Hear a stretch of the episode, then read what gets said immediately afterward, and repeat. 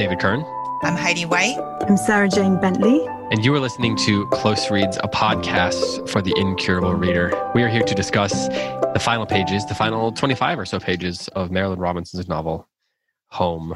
We have done, what, six episodes on this book? This is our seventh. We're going to um, bring it to a close here, I suppose. And then next week, we will answer your questions. So if you have questions that you would like us to consider for that next episode, please feel free to put those in the thread that will be posted over on the Close Reads podcast discussion group on Facebook. So you can search Close Reads on the, the search bar if you haven't joined that group already, and uh, click add, and we'll uh, we'll uh, let you into the uh, into the wild. And then uh, also you can email them to us if you'd like, and that's closereadspodcast at gmail dot com. If you want to follow us on Instagram, you can do it at Close Reads Pods as well, and you can message us with your question uh, there as well. So uh, here is my question for the two of you as we um, come to the end of this book. It's a very sort of general personal question. So you're going to have to insert yourself into the equation here as we start. We've talked a lot about, um, we talked about catharsis a lot last week. We talked about expectations and how the book has sort of changed for us as we've read it, and our experiences have changed. Heidi, this was your first read. Sarah Jane, this was your second, second read? That's right, second. Okay. So what I'd like to know is, when you come to the end of the novel, Heidi, this, this being your first time, I'll ask you first, are you satisfied with the ending, given the discussions that we've been having, the questions we've been posing, the gaps that we've been identifying? Have the things that we have discussed um, and that you've been looking for ultimately led you to an experience that you feel like uh, met your expectations, or do you feel like you are left wanting more? And I don't mean that, I'm rambling again to give you a chance to think as usual, but I don't mean that in the sense that, like, I'm going to criticize. You're not necessarily criticizing Marilynne Robinson for something, but in terms of your experience with it, given the conversations that we've had so far, do you feel like it, it's it's been wrapped up and you feel satisfied? Okay, end of ramble. You have to talk now. I had, I had right. to have given you enough time. Absolutely. um, I I think it's a profoundly dissatisfying ending in every way. I think it's a tangle of loose ends, but I think that's one of the whole points. Sarah Jane? I think, I guess we'll have to come back to that. We can come back to that. I found that there was some satisfaction because Glory seems to be a character who lives for other people's dreams. And in this section, we found out that she was funding this imaginary future by giving money to this kind of reprobate lover. And at the end, what we find out is that the house will continue in the same way as it currently is, and that she's going to sort of sit there with bated breath that one day either Jack or Jack's son Robert will come back and she will have kept mm-hmm. it as it ought to be. And so there's a kind of um, there's a kind of constancy to the ending, isn't there? That, like, something that things are not going to change or fall apart. They're just going to stay there in limbo for a long time. Limbo is a very interesting word there, given the, the talk of purgation and so forth uh, that happened in this book. Good catch. Yeah. Um, but there's, you know, it's interesting because, did you guys go back to the first words of the book? I don't know if you recognize this this time, Sarah Jane. Because the, the cyclical limbo nature of it is really interesting when you go back to the first lines of the book. Home to stay, Glory. Yes, her father said, and his heart and her heart sank. So, like, that one line there, if you, I don't know if she wrote that line first or if she came back to it later. I don't know any of that, of course. But when you go back and read that again, that one line has so much going on there, because on the one hand, yes, she does, she does stay, right? But then at the beginning of the book, it also suggests that being home isn't all that great. But by the end of the book, she's come to think a little bit differently of it. In a way, she kind of is, um, um, It, it, it, she's not super happy that she has to stay, I suppose, but she also does, there's a hopefulness in what she feels like she can preserve about the place. And so I wonder if at the end of the novel, she would still, if her father said that again, it would also, it would still say, and her heart sank, or if it could just end with her father said. Um, that was the question that, that come, coming to me. And I was thinking about how that limbo, that sort of limbo cyclical um, concept is is is there, like, in that line, you know, like, and then at the end of the book, of course, it says the Lord is wonderful. um so that's suggestive of many things, maybe some loose ends though. You're a very Go ahead, good Sarah. Close reader. That I that technique of going back to the first line at the end is one I've just noted and will do a lot more now.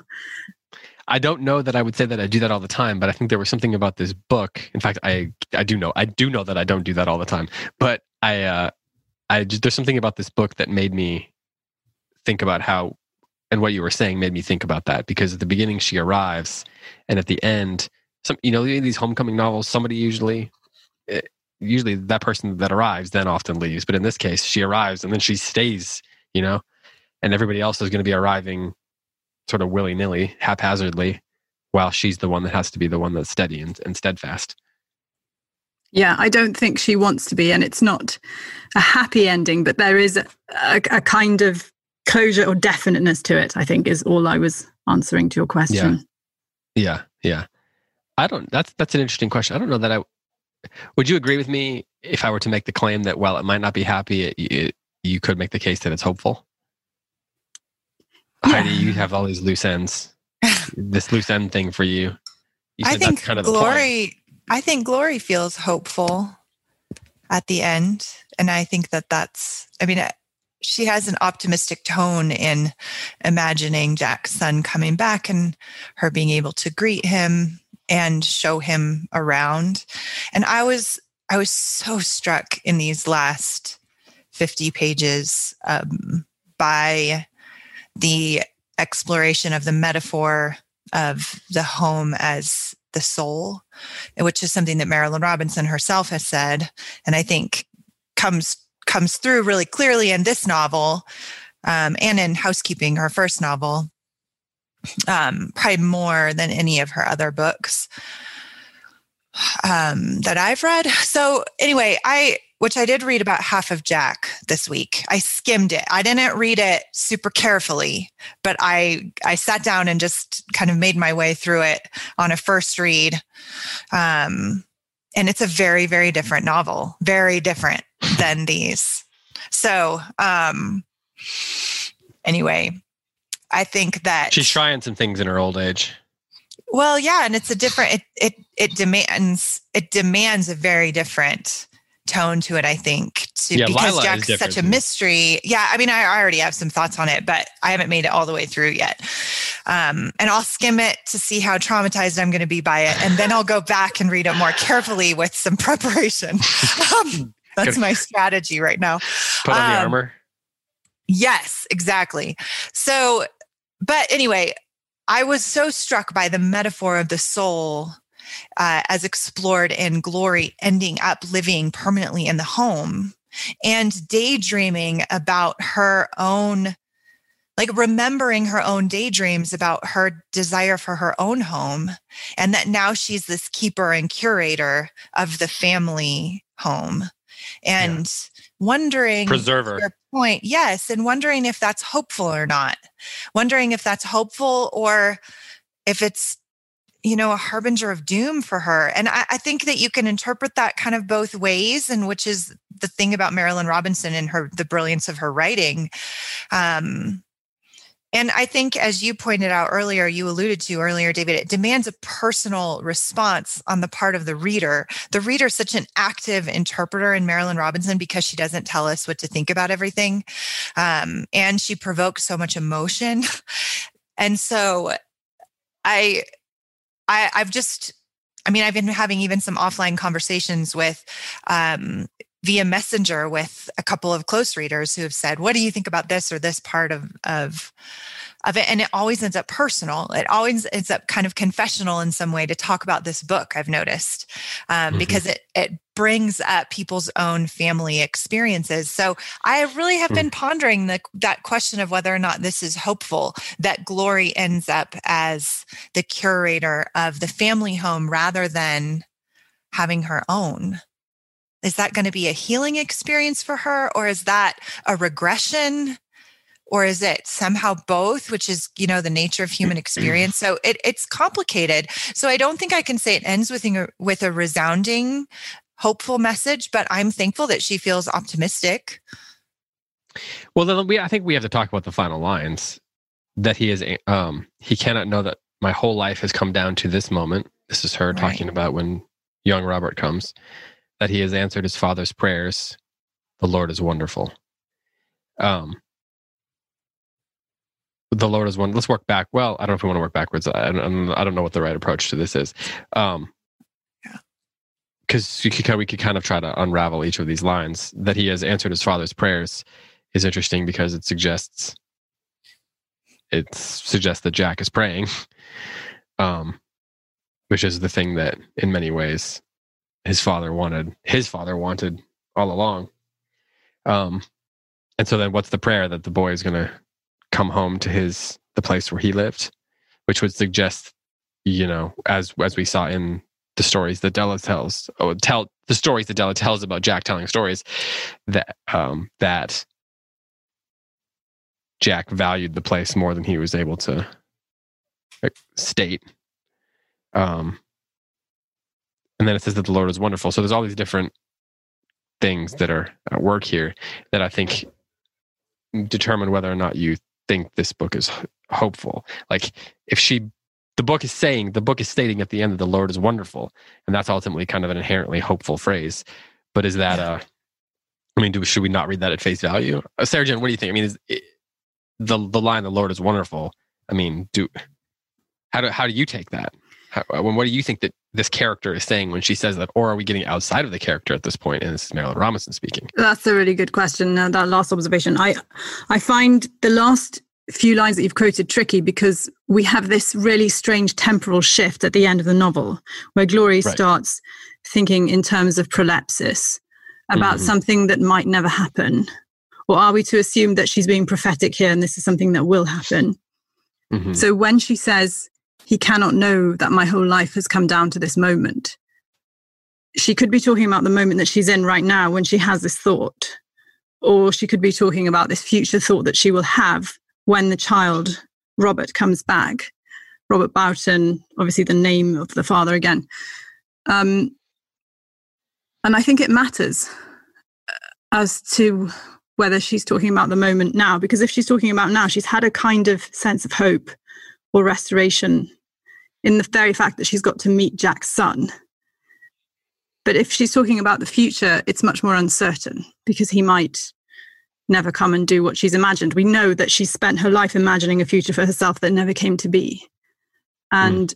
she she tends to have this introspective life that um, is sacrificed.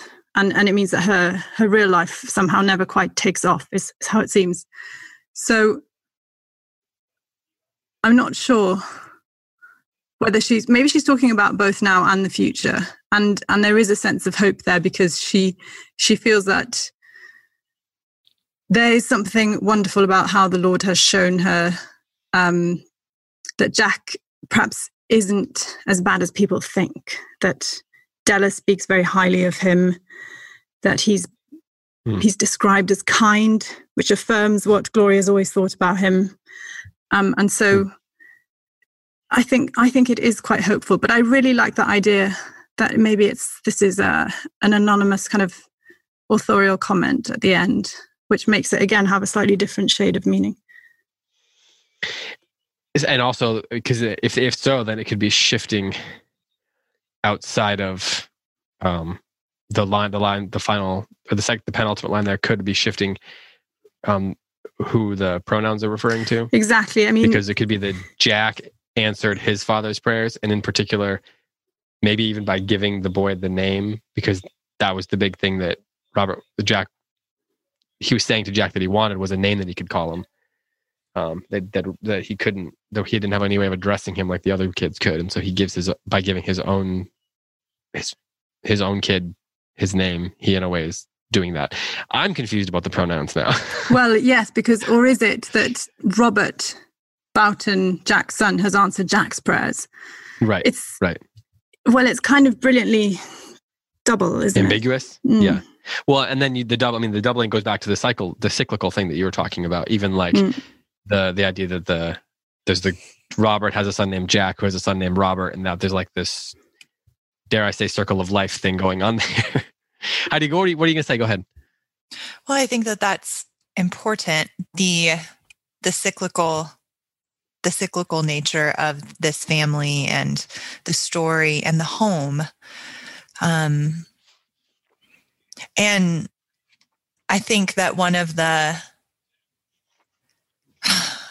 I mean, it's always hopeful that a family endures from one generation to another. There's always a great sense of hope in that, in the most broken of families, because it's, you know, rather more likely that the sins of the father will be visited upon the son, but there's always the chance that the son will break free from the sins of the father. And, and I think that that's the hope that Glory is clinging to. And Glory is always hopeful. I remember, I was remembering another cyclical pattern.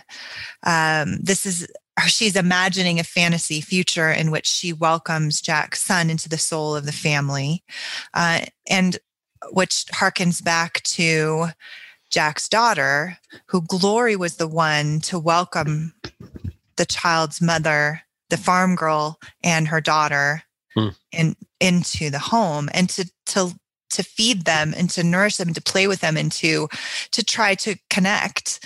Um, and and there is something eternally loving and generous and optimistic and hopeful about Glory. Uh, in her welcoming of people into the soul of the home and in her desire to nourish. She's the ultimate insider, right? And Jack's the ultimate outsider. And she always wants to bring in everybody. Um, mm. And and I, I love that about her. She just has this great desire to gather in. And maybe that makes her the right keeper of this family memory. The again, is it a hopeful image that Glory ends up being in the family home?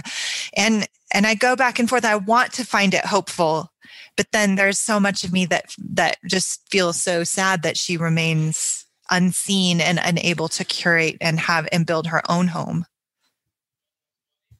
I think there's um, a yeah. really important distinction to make about the ending and this question of hopefulness, which is There's ho- hopefulness is brought by the arrival of Della, because she restores some of Jack's reputation. So there's hope. There's that kind of hopefulness.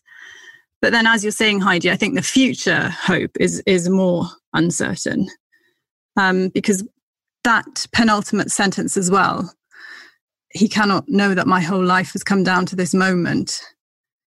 It's almost as if Glory will then be like her father, in the house waiting for the prodigal to come home in order so that he can die, and that she will kind of be doing the same thing. She seems to say, my whole life has come down to this moment, that as soon as Robert comes back, then she will be ready to die and the circle will be complete. So that there's something quite morbid there. Mm-hmm. Hmm. Right. It, it seems like it comes down to like, there's either an all, there's either an inherent good in the in the notion of home, and the that that it, and that it is inherently good to preserve it, and thus her life there, and her actions preserving it and and potent, potentially, well, I'll just say preserving it, are inherently good, and thus that is hopeful. But then there's also this question that Heidi's speaking of, of like her own personal d- development character, like is is it it is the novel not is it is it taking her is it is it not giving her enough of herself, and thus then that's inherently not hopeful, because but but or is there like is there a hierarchy of goods here in a way? I guess that's mm-hmm. what I'm trying to say, that yeah um, because if the book says, I mean we we we can take we can bring our own beliefs to it as usual, right? But if the book is saying that there is an inherent good in in in the, in home, homeness, say, and thus in the preservation of home, of family, of tradition, dis, despite all of the the foibles that that come along with that, and does the, and thus does that inherent good like overcome? Is it worth giving up ourselves for? It seems like that's one of the questions that the novel might be presenting in terms of, and and how we answer that might have something to say about. might have something to say about it, whether we think it's hopeful. I'm not saying that if you think it's not hopeful, you don't think that homes are worth preserving. Right, right. I know. I, I hear that. I hear the question. I think if I'm going to speak for my opinion and my own visceral reaction. Um, don't speak for Sarah I Jane's think, opinion. Yeah, I wouldn't speak for any, but I mean, I I think that there's, I try to be really careful on this I try to be careful on the podcast from, I, I try not to say my exact opinions about everything, because there's multiple ways to interpret a work of literature. Mm-hmm. And it's not, we're not here to just say our opinions. Mm-hmm. We're like, we're here to to Dig. open up a conversation, right? Mm-hmm. And so sometimes in stating an opinion or an interpretation, it shuts down a conversation instead of opening it up. Um, but in this particular book, I think it demands, almost demands an opinion, um, even though it's so deliberately ambiguous. And I find mm-hmm. that a, a commentary on the craft of the book, that it's, these are remarkably written novels. Um, and very, very lifelike, like very much like a real family, which is, I think, why for some people it's like a puzzle to solve. And for some people, it's like incredibly painful, because this is going to open up some of the griefs that are inherent in families. Mm-hmm. Um, so, but I am going to say, I, do, I, I viscerally, emotionally do not find this a satisfying ending at all. I find, I feel so, I feel so much desire for glory to be seen. And I think that's what glory is for. Like, objectively, the abstract nature of glory is to be seen and celebrated. And this woman uh, isn't at the end of this novel. A book about her has, uh, from her perspective, gives this this glorious person so little so little glory in her own sphere. And I don't see that changing if she remains the museum curator of these family memories. And that makes me feel sad. There's a kind of optimism here, though, I think, as well, that um, despite the sadness and the stasis of her being this curator, what she's imagined for the future is distinctly hopeful and optimistic, because That's if true. we think about it, Jack would be afraid for the boy not being able to get to Missouri f- before dark. We know that there are all mm-hmm. these kind of race riots and tensions going on in the novel, in the news. So what Glory's imagining is that that boy will survive all of that and will be a well-mannered, softly spoken Southerner who will come and sit with her on the porch, and that there'll be no problem with him doing that in the future, which I think is a brilliant thing. That's, that would be mm-hmm. such a glorious evening in Gilead for that to happen. And she also starts to talk about Gilead in a slightly kinder way, mod, worn, modest, countrified Gilead of the sunflowers. So whereas Jack's future, we don't know if he's going to get rolled in an alley and might never come back. There is a kind of hope that glory will endure and might have this encounter in the future. So optimism, maybe, rather than hopefulness, might be another way well, of looking the, at it. But to that point, the reason we don't know about Jack is because he can't stay there.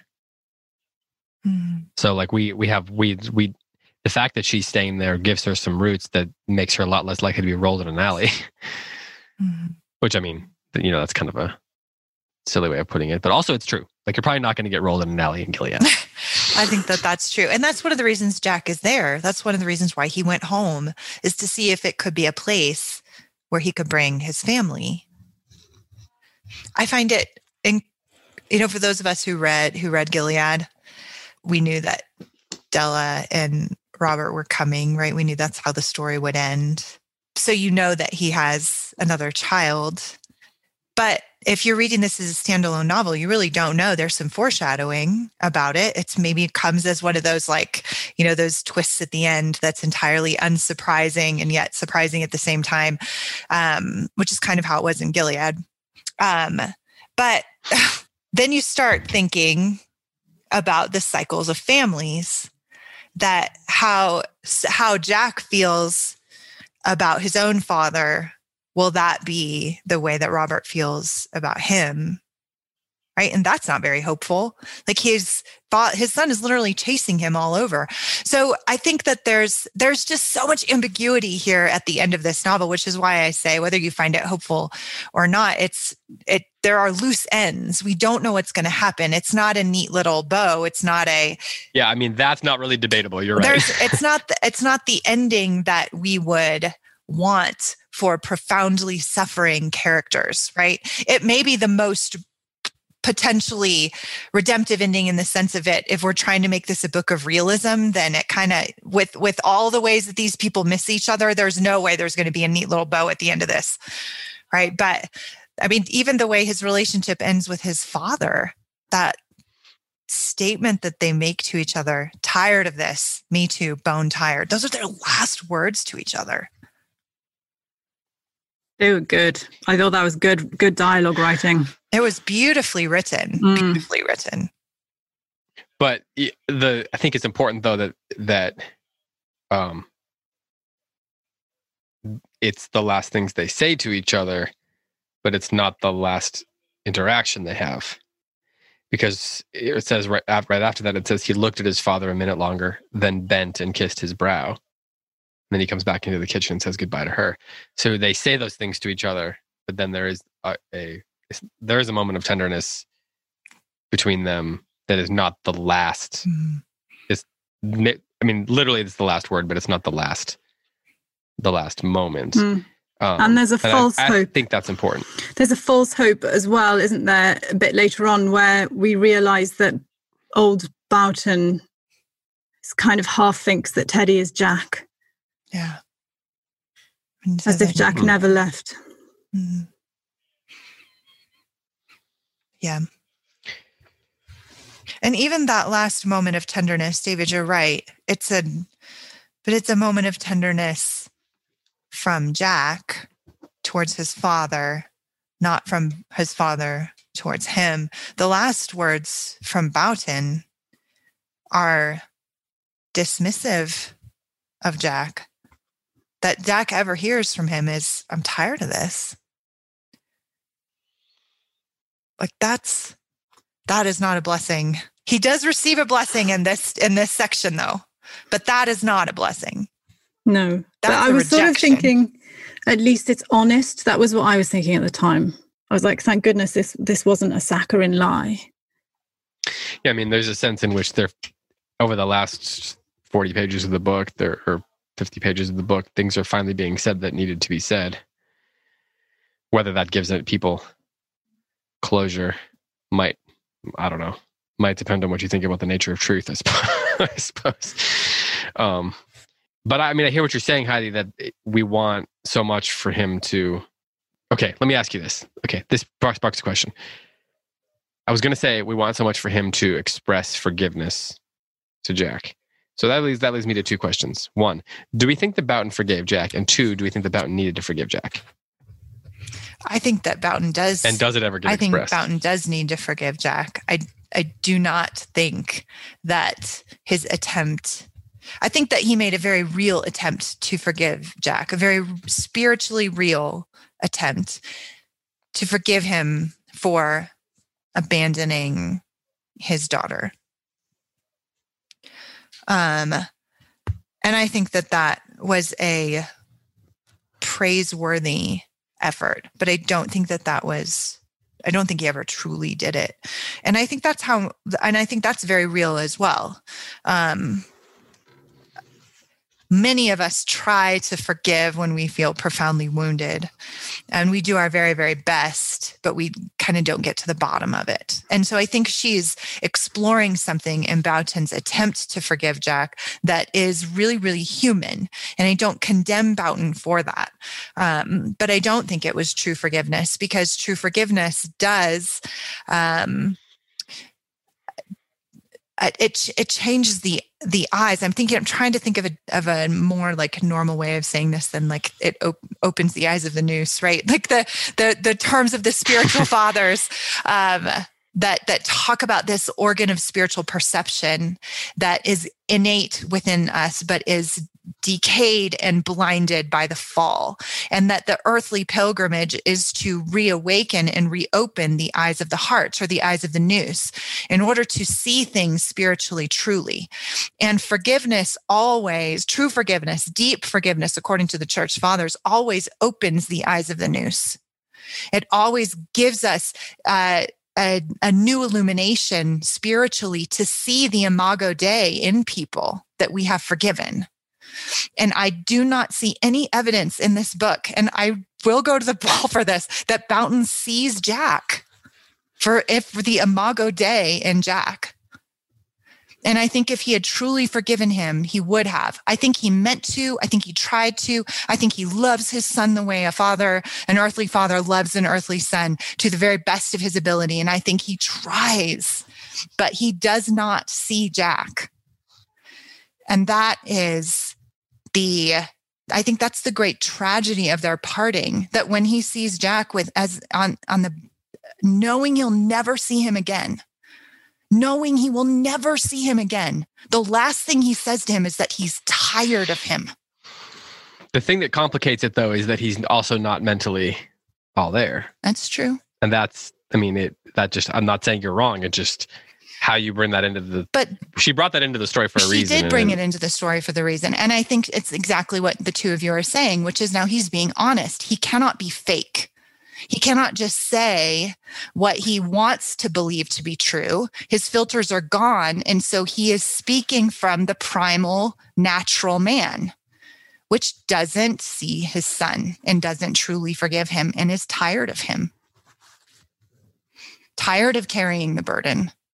And does some of that re- responsibility lie with Jack? Absolutely. Of course it does. He's given him so much grief. He doesn't even have a name for him. That was the bit I was thinking about.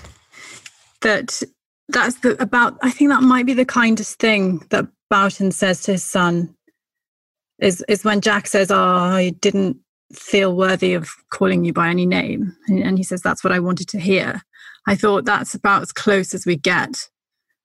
But it's not forgiveness. You're right. It's not forgiveness. It's it's more like a, he, Boughton is glad that Jack has conceded something. But Boughton doesn't concede anything. David, you look pensive. Is that, what is your? I'm just thinking. Yeah. I'm just thinking about how it's the kind of novel that kind of confounds mm-hmm. um, the expectations that the form typically off asks us, you know, to to to look for. So the notions of like what makes resolution, how do how do characters grow, um I mean, what is catharsis? Obviously we talked about that last week. All these things, the novel sort of, her whole approach, and then line by line throughout that approach, just sort of can turns those. I don't see, I don't I don't actually think she's subverting those things. Mm-hmm. I wouldn't I'm not saying that she's trying to like recreate the form of the novel or something like that. She's just offering a scenario and, and a particular story from a particular P O V that is confounded by and confounds the notion of expectation and resolution. And it's hard to know what's really, you know, going on in, in Boughton's heart, you know? And that's, I think, one of the most complicated parts of the novel is that we so rarely get to be inside of his head. And we really don't get to be inside of his head outside of someone else's point of view in, in any of the novels. And so what he is truly feeling outside of what he says is is messy, because mm-hmm. he's not wrong in a way to feel angry, um, to be deeply wounded himself, to feel guilt mm-hmm. that he wasn't able to reach Jack and that he at times wounded him. He was not wrong that to feel resentful that Jack didn't come home when Jack's mother died. Um, he's not wrong mm-hmm. to feel angry that Jack left when, uh, you know, it wasn't around when Jack's daughter died, all those sorts of things. And like the fact that he's not wrong to feel those ways means that unless we're inside of his head, it's hard to know how that works out in terms of his love for his son also. Right. Um, because you the, those two things are constantly getting held in tension in all of in all human relationships, right? The fact that we love someone deeply and also are regularly wronged by people who we love the most, like you're always holding those things in tension. And that's why you have to find a way to connect. Yeah. um, yeah. You know, resolve. People can't see me trying yeah, to. He's doing hand motion, hand, folks. Yeah, yes. Yeah. Um, like Conrad, only connect. Yeah. Yeah, exactly. Yeah. And it's, um, so it's just that it complicates it, and and right. it's just it doesn't offer us a path to the sort of resolution we would normally get from a traditional novel. Um, and I think part of that is that we don't have an easy way into his head. Right. And well, Gloria is also it, very like sort of closed yeah. off in her own P O V.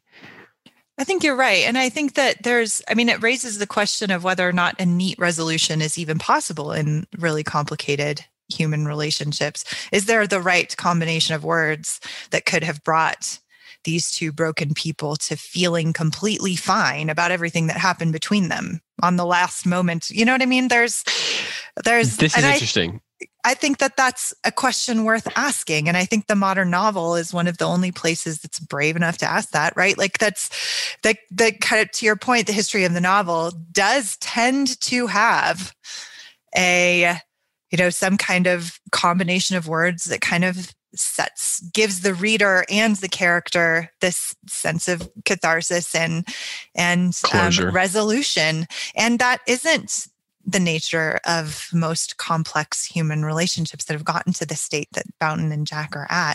And, and so I think that it's fair to end it this way, which is why at the beginning I said, I don't, I do think there are loose ends. I don't find it satisfying, but maybe that's the whole point. And maybe that is one of, maybe that's that kind of is one of the things that is being explored in this novel.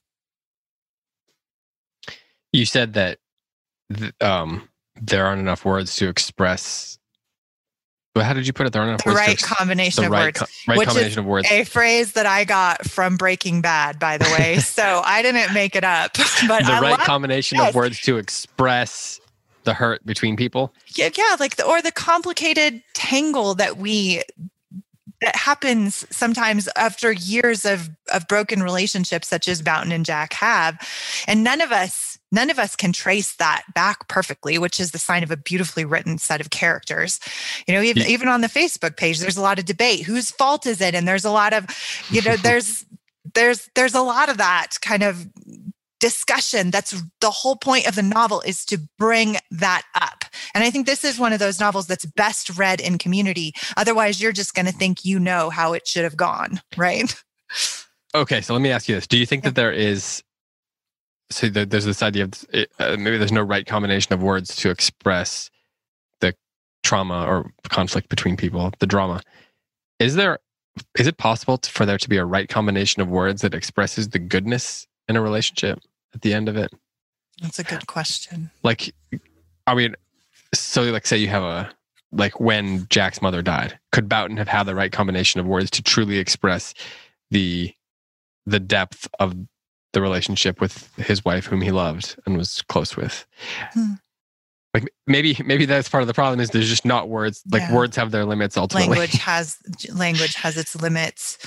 Um, Sarah Jane, know. you're you're an English teacher. And also hail from the place where English was invented. So maybe you can come up with an answer to questions about the right combination of words in English. It pains me when we talk about the, you know, the failures of language and the limits of language. I do, I do know, I know. what you mean, but I also think language is a gift, and mm-hmm. it can convey so much, and and I'm so grateful for that. Um, yeah. What they need is that little pillow that they hold in Breaking Bad. If they just had one of those little pillows that they could pass around, it would all be fine. Now, everybody that's listening that's never watched it is going to have to go watch the whole series to understand this book.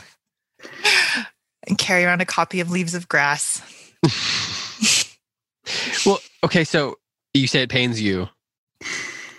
And there are limitations to language, but would you say that, that the problem is that there are not actually words that can express what's going on here, or that it's the the limitation is with the speakers, not the language?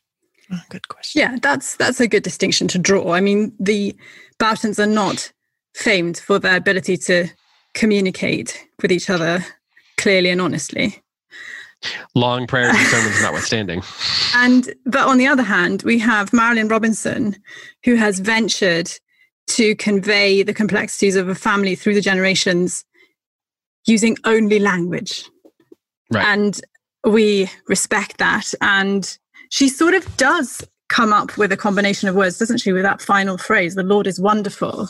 I think that is a bit of a catch-all at the end, that she's sort of saying there are things um, that haven't been expressed in this novel that are wonderful.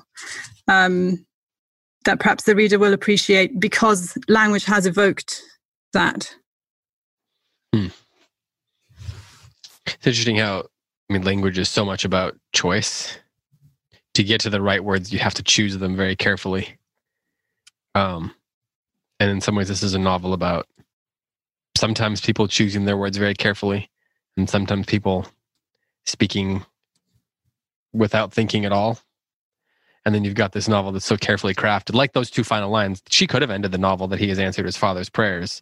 Then she chooses to add the last four letters, and there's a purpose behind that. And you imagine she probably, I mean, maybe she always knew she wanted the novel to end there, but it's, you know, there's a purpose behind that. And, and maybe, and maybe this is a novel about the complicated nature of language when people try to harness it to express things that are ultimately you can't, you can't ever be truly inside someone else's heart, you know? And language does have its, I mean, language is a deeply powerful thing, but finding the words to express the inexpressible is why poets exist, I suppose. And why, and why people write stories. Go ahead, Sarah Jane. I think one of the things that she does well is ellipsis. So I often find, as you're saying, that some of the dialogue that um, passes, especially between Gloria and Jack, it's quite terse and there's a lot of subtext. So she, mm. I suppose she is depending on language to convey more than the words on the page all the time. But mm-hmm. you know, we have a we have a really deep sense of what sort of conversation went on between Ames and Jack, but we don't hear mm-hmm. that mm-hmm. in dialogue. Right. As I think she, yeah. so, I think she must have realised that would somehow diminish its power, but to leave it as a kind of slight mystery is really effective. So as powerful as go ahead, sorry. Yeah, I just think she is able to make language do a lot of work without saying everything. Mm-hmm. Yeah, part of making language work is that there has to be silence too. I mean, like yes. that's the nature of that's the nature of a line. That's what poetry, like the line comes to an end, and by coming to an end there, like it means something that you chose to stop it there. Because in theory, it could have just gone on forever. But you write a poem, and like a piece of prose, the only reason it goes on to the next line is because paper works that way. A po- poem, you choose to go on to the next line, and it's the absence, the silence that informs what its meaning. And it seems to be that that's true here too. When she has a scene be off off screen, so to speak, it's like a new line of a poem or a new stanza or something. And in between those two stanzas, there's things happening that inform the meaning of the rest of the poem. Heidi, go ahead. Here. Well, I do I look poised? No, I'm I'm actually just actively listening. But um I I I can't help but thinking think of trauma theory and therapy, and when when a person has been traumatized and they're accessing their memory of it or going through a trauma, the very first brain system that's offline in order to deal with the overwhelming nature of the experience is your language center. So you literally cannot describe in words the experience of a traumatic event. Um, and It's, which is why it's so powerful then to be able to put it into words later on in life as you heal from it, to be able to describe it in words, to be able to talk about it and talk about the impact and the way that it felt. Um, and, and then deal with how that's, how your body and your mind are impacted by that. Um, it's because words literally fail Uh, in the face of an overwhelming emotional experience. Um, and, and I think that poetry and novels, uh, stories have so much power um, to, to utilize language to express things that language can't express. It's like a paradox. Um, it, it accesses this thing in the imagination that can bring uh that can bring healing. Uh, and, and I think that Marilynne Robinson enters into the mystery of that so fully, so fully and so beautifully that sometimes readers might feel like, well, that they are having that experience of not knowing, of it being so overwhelming that they can't mm. necessarily, they don't even know necessarily what it means. Um, mm.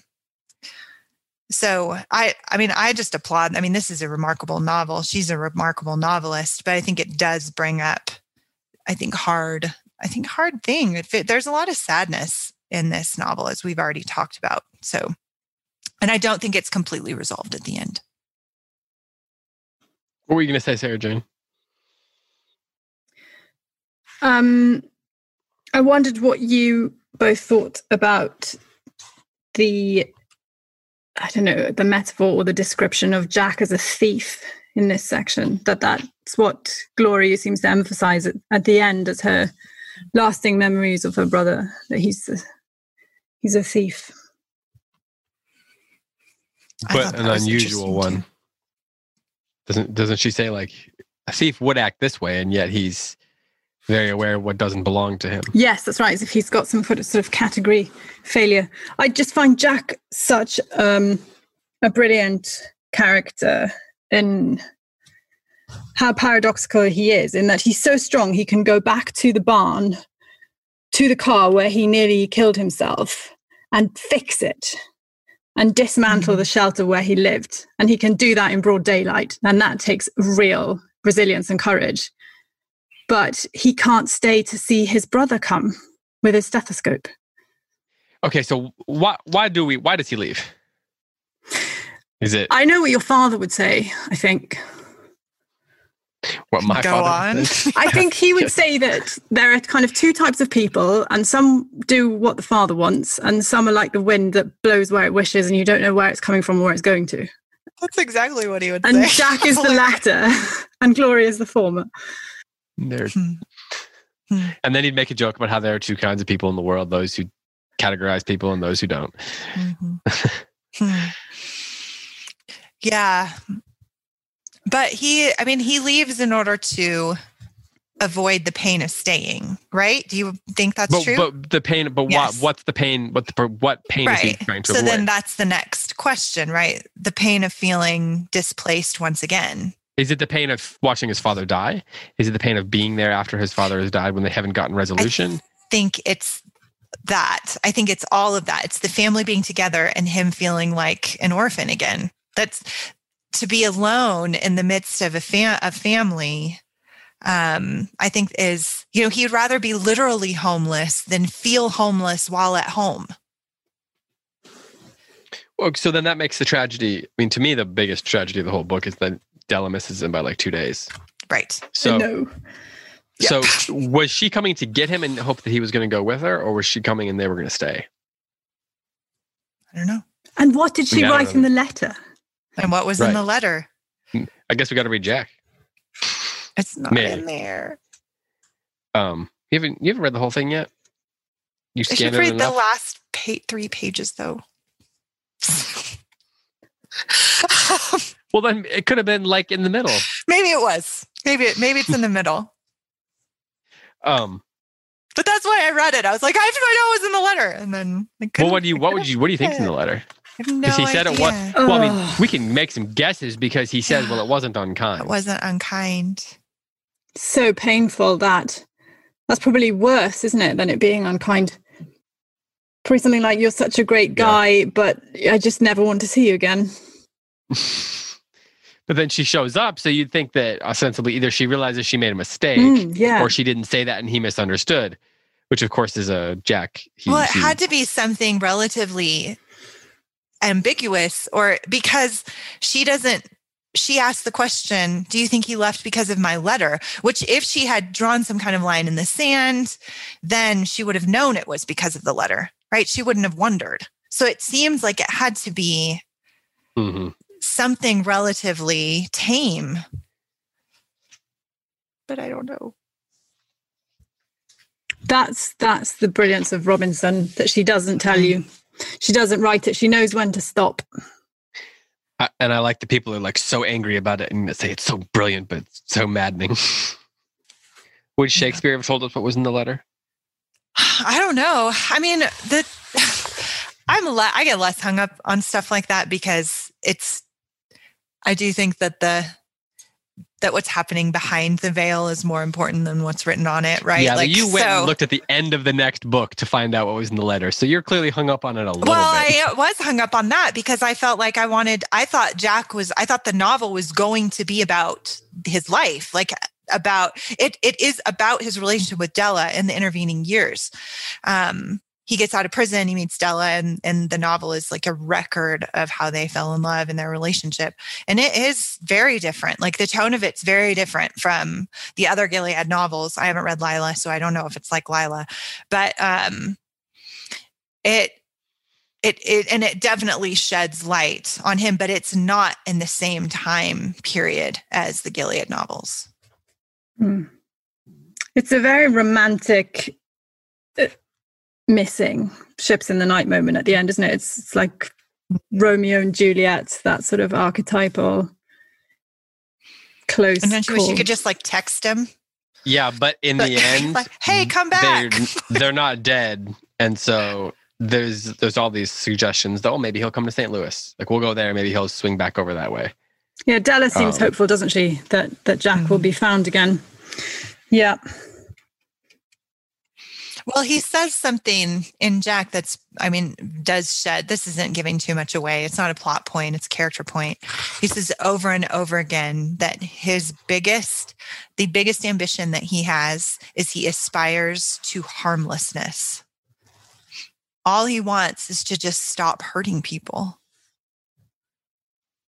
Like, that's his biggest ambition, which points to a very deep core of shame, right? He thinks of himself as a person who just hurts people all the time. He's like poisonous and flawed, and um, and and then he doesn't he doesn't think of himself as someone who could ever do good. He just wants to not do harm. He aspires to harmlessness, which explains a lot about his actions in this book and the way that he has conversations and the care by which he preserves his his autonomy uh, so as not to intrude upon people and hurt them anymore.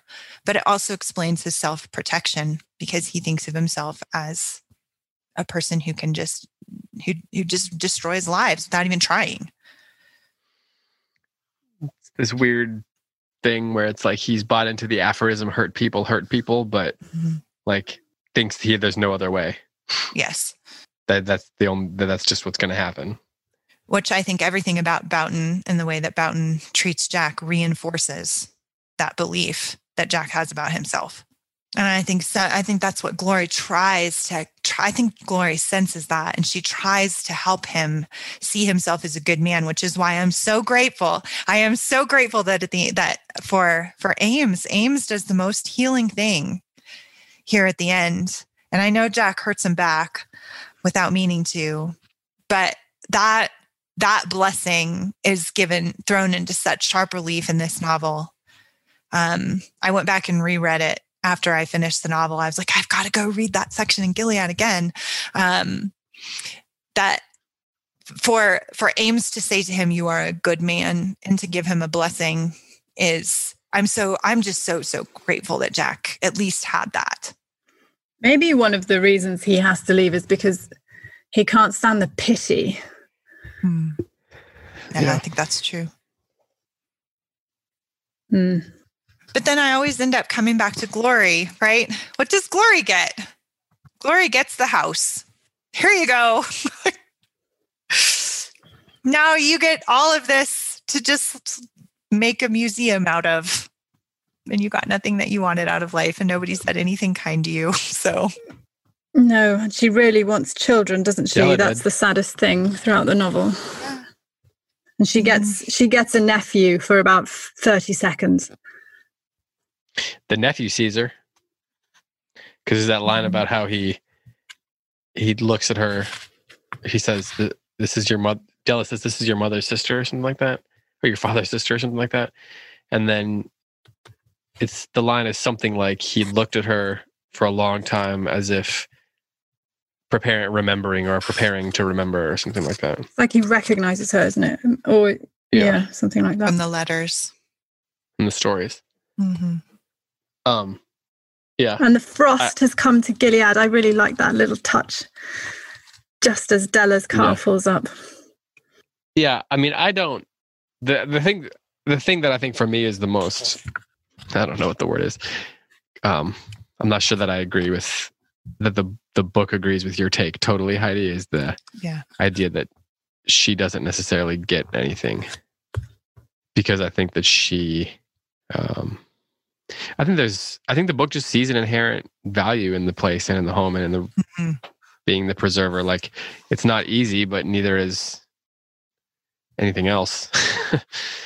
um, so I don't know if I quite read her outcome as being as, uh, I'm not saying you're using this word, but as cynical as I hear you being about it. Um, yeah, I don't, I really don't mean to be cynical. I, I don't, I, I think that's why I said at the beginning, I'm not sure whether this is intended to be hopeful. It doesn't feel hopeful to me, but that doesn't mean that wasn't part of what Robinson was trying to do, is to offer hope. The tending of a soul of a family is not a worthless endeavor.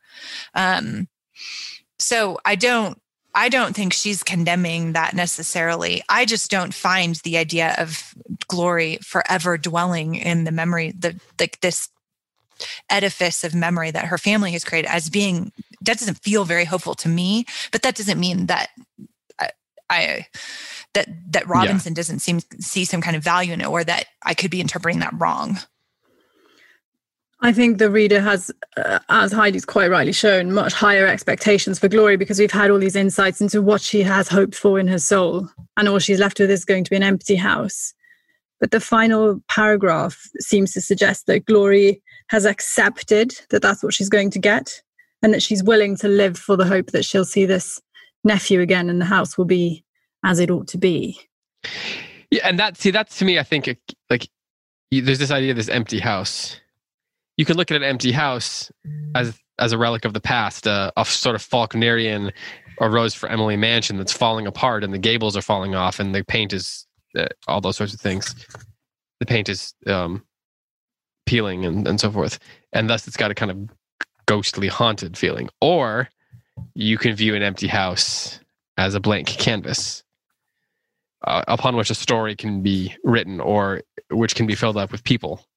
And Um, I think there's this implication throughout that, although they may not be there all the time, people will come back. And so what she's doing is not just preserving memory, like curating the past, but she's also preserving it with a specific end in mind, that it can be peopled, so to speak, that it can be the kind of place that that is not just worth remembering, but worth visiting. Um, and I think the implication is that that will... that they will happen. She is hopeful that that will happen. Um, there will be children in the house again through her nieces and nephews, perhaps even Jack's son. Um, so I don't know. I I think the other part is that she has been in a way homeless. Mm. And she, like Jack, had lost her rootedness for a while in a way that the other siblings did not. Excuse me. And having the house is inherently hopeful, because it gives her, it gives her, it ties her to her roots in a way that Jack, she's like the anti-Jack in that way, because although she recognizes her own mistakes, she's able to, she is able to be there. She's able to make a place there in a way that Jack is not capable of. Mm. Um, and that's why, and that's partly why she doesn't have the same sense of conflict with her father. Um, and it's and it's it's delicate, right? Like you, Jack doesn't know why he doesn't feel like he can make a home there. He he's not able to put his finger on it. She's not really sure why either. She's not really sure why she feels okay there. Like it, there's this delicate tension of I'm okay with this and I'm not okay with this constantly. But I don't know. That feels kind of like it feels kind of right to me. But it doesn't. I mean, not that it makes it easy, but or makes it like less complicated or easier to read right. or whatever. I I think that that's true, David. I I I think my when I look at Glory, I wish that, and I think Jack provided some of this, but Jack was so, Jack's so needy himself um, and so broken himself that, um, that that added another layer of complication. But what I wish that Glory had was, was like an ally, like somebody to see her and um, instead of her just continually, you know, kind of bearing, bearing the full weight of the family culture. Um, I wish, I wish she had, you know, I mean, and that's kind of the whole point though, is that she's alone, that she, she's wasted these years on this man who didn't who didn't really love her. And that's like her great tragedy. Um, and it is only Jack that really sat with her in that. And now he's gone. Yeah. She and Lila will have the years together. That's true. She does have Lila. Oh, and actually, Robbie, which of course is also Jack's son's name. So there's these two Robert boys, which of mm-hmm. course makes makes you realize in retrospect why Jack was so keen on paying paying attention to that other boy who had the same name. Yeah. Named after the same person. Go ahead. Well, Andrew. What you've both been saying has just made me think more broadly about the works of Robinson that I've read. And I think you've both read Housekeeping. Mm-hmm. Um, and I won't say too much about Lila because we haven't covered that yet. But in Housekeeping, the character of Sylvie, she just she just has to get away from places, and she runs and she runs. And it just, it's so apparent that this need to wonder in tension with the ability to be able to rest at home is something that fascinates Robinson about the human soul. And she keeps coming back to essentially the same characters again and again in different guises in her novel. And I, I find her work a bit like a sort of cubist portrait where you see all these mm. different um, angles of people, but never quite the full, you kind of yeah. make up the rest yourself, you know? And but I mean, let's go, go. Well, go. She seems to respect both. It's not as if she... Mm. It's not as if she's saying one is better than the other, I find... Mm. that she she has a real tenderness for both mm. kinds of character. Mm. Mm-hmm. That's true. Affection. Mm. Understanding. Yeah. Yeah. But the end of this novel sets up Lila so well on that point of home mm. and restlessness and homelessness, as you've just said. And I hadn't thought about it before, how she's actually done that artistically. One day, the modern library, you know, those hardcover, they'll probably take all four of these novels and they'll put them in one thing, and then it'll be very small print, but it'll look nice on your shelf. That's right. And then bookstores everywhere will have to decide if they want to carry it for sixty dollars.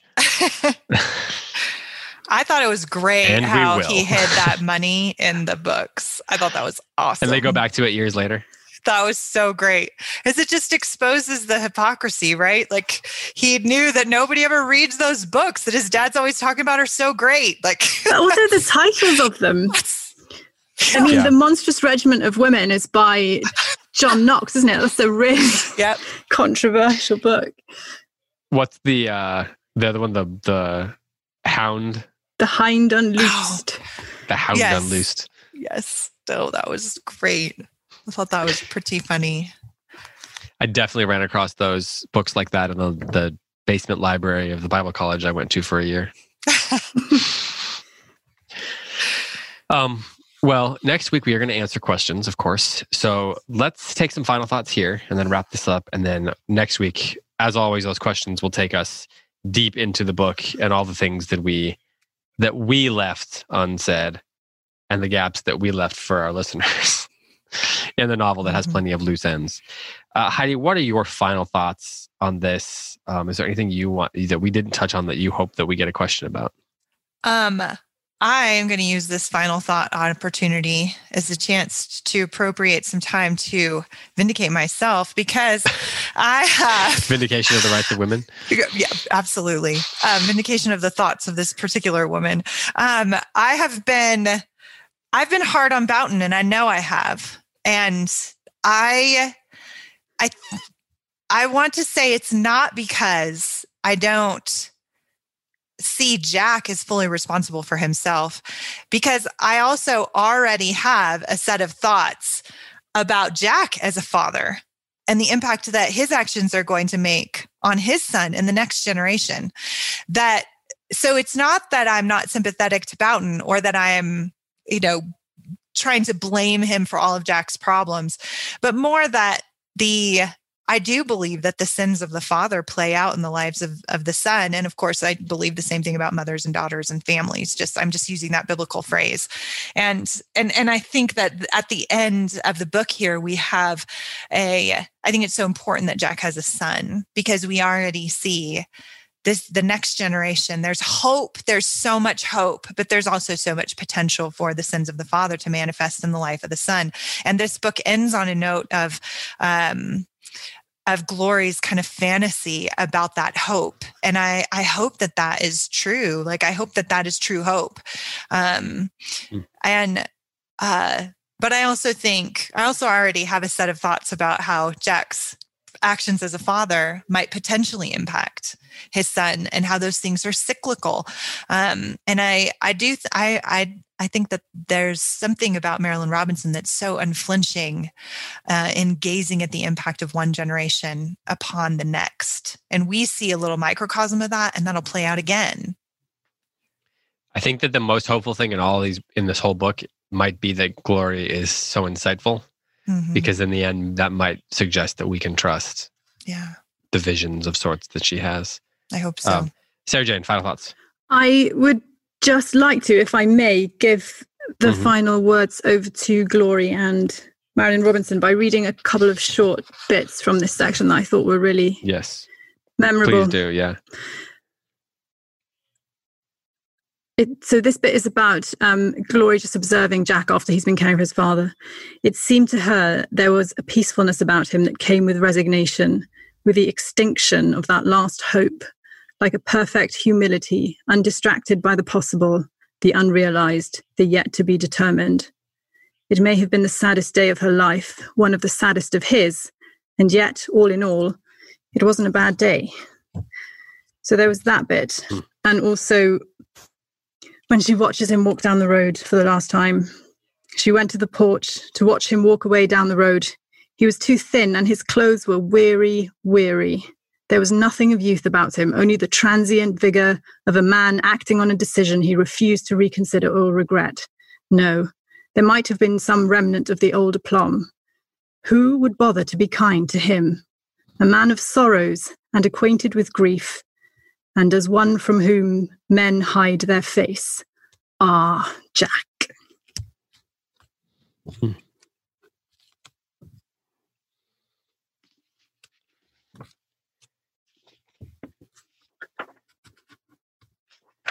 I was thinking a lot about how she phrases things. She'll repeat words at different times and add things like ah, Jack, and the way she uses commas and all that sort of things. It's like a, it's very poetic. It's, it forces you, it just forces you to slow down, change your rhythms, all that sort of thing. Good writer, all in all. What'd you say, Heidi? You're muted. I said she's all right. Yeah. It's she, I was thinking, how many authors have we ever done twice on this podcast over like five years or whatever it's been? Wendell Berry, obviously Shakespeare, Marilynne Robinson, Graham Greene, Hemingway? I th- well, we did we did a short story once, but I think we've only done one novel. Um, O'Con- O'Connor, I guess we did different, but we did her short stories. Um, I think part of it is just that Robinson's so abundantly discussable. Yes, abundantly discussable is a great phrase. All right. Do you well, have any final thoughts? My final thoughts: that thing about. Uh, how I think she really is very insightful. Mm-hmm. Like, she recognizes so that Della is his wife, and she says it before Della says it. She meets Robert, and then she says, "Did you play baseball?" And he's like, "Yeah, I play baseball." And so she makes, she's making all these connections. She's just got this insight into the world and the people around her that I think make, gives us a chance to take her, what I would call visions or dreams for the future, her ability to see into the core of things. I think we can take that as a sort of wisdom. I think that there is a wisdom to her that um, kind of roots the story and and keeps it from being just this sort of, it could be melodrama between father and son if in the wrong author's hands, right? But hmm. I think Glory's wisdom is one of the things that keeps it from being there and adds depth to the, to the story. Um, which, again, pretty good writer all in all. So, all right. Well, thank you to you both. Um, go ahead and wrap it up here. Thanks to Logan for editing and engineering the audio and getting that up in the midst of moving and everything else that's going on. So I just want to shout out to him. Um, should do that every episode, honestly, because he does I would the phrase yeoman's work be appropriate here, Sarah Jane? Yeah. Being English, I assume you know. I need to brush up on my Englishness, I think. Just read some like Howard Pyle, Robin Hood or something. I'm sure that would tell you.